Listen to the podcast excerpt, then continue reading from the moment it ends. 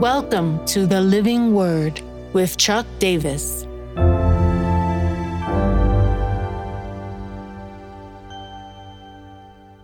First Peter 4 7 to 11. Clear minded. The end of all things is at hand. Therefore, be self controlled and sober minded for the sake of your prayers. Above all, keep loving one another earnestly, since love covers a multitude of sins. Show hospitality to one another without grumbling. As each has received a gift, use it to serve one another as good stewards of God's varied grace. Whoever speaks, as one who speaks oracles of God, whoever serves, as one who serves by the strength that God supplies, in order that in everything God may be glorified through Jesus Christ. To him belong glory and dominion forever and ever. Amen. When I began putting this series together, I had originally planned to do this whole section of Scripture just in one sitting.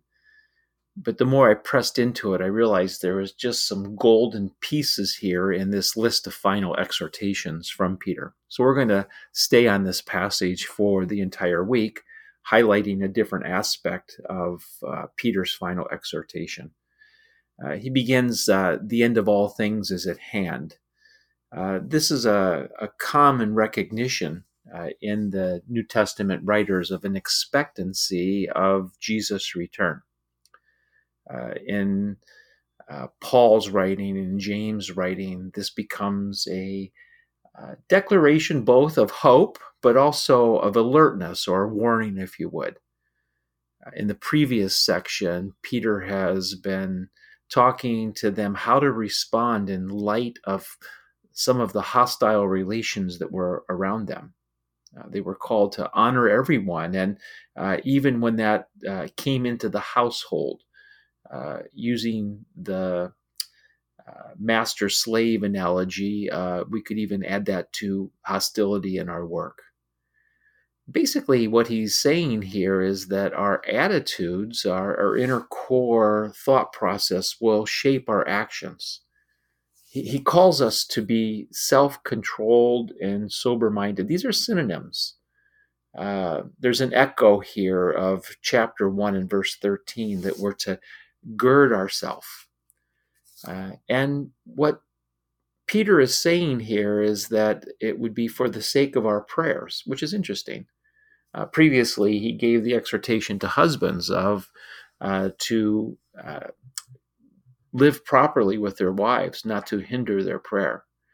It's interesting for the sake of your prayers, it kind of links me back to one of the exhortations that Jesus gave directly to Peter. If you remember in Gethsemane, there's a warning to Peter that he should avoid prayerlessness because temptation was coming uh, around the corner.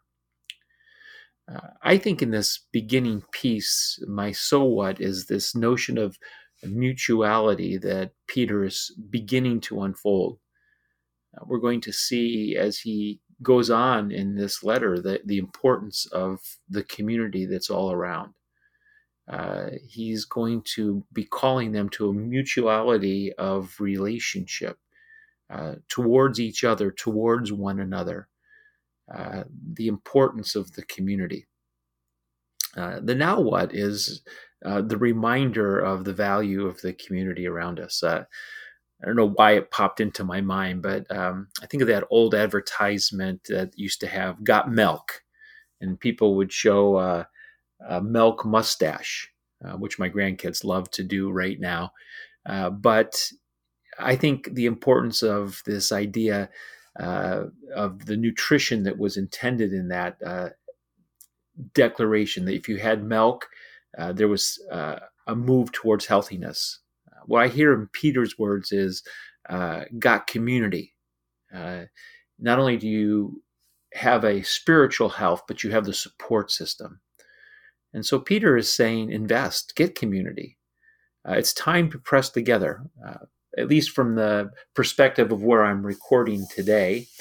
Uh, and where I have been doing ministry in Australia and North America, individualism has splintered us in some ways, and uh, there are a lot of societal movements that can create anxiety. Uh, we're to find our connection and community to bolster our faith.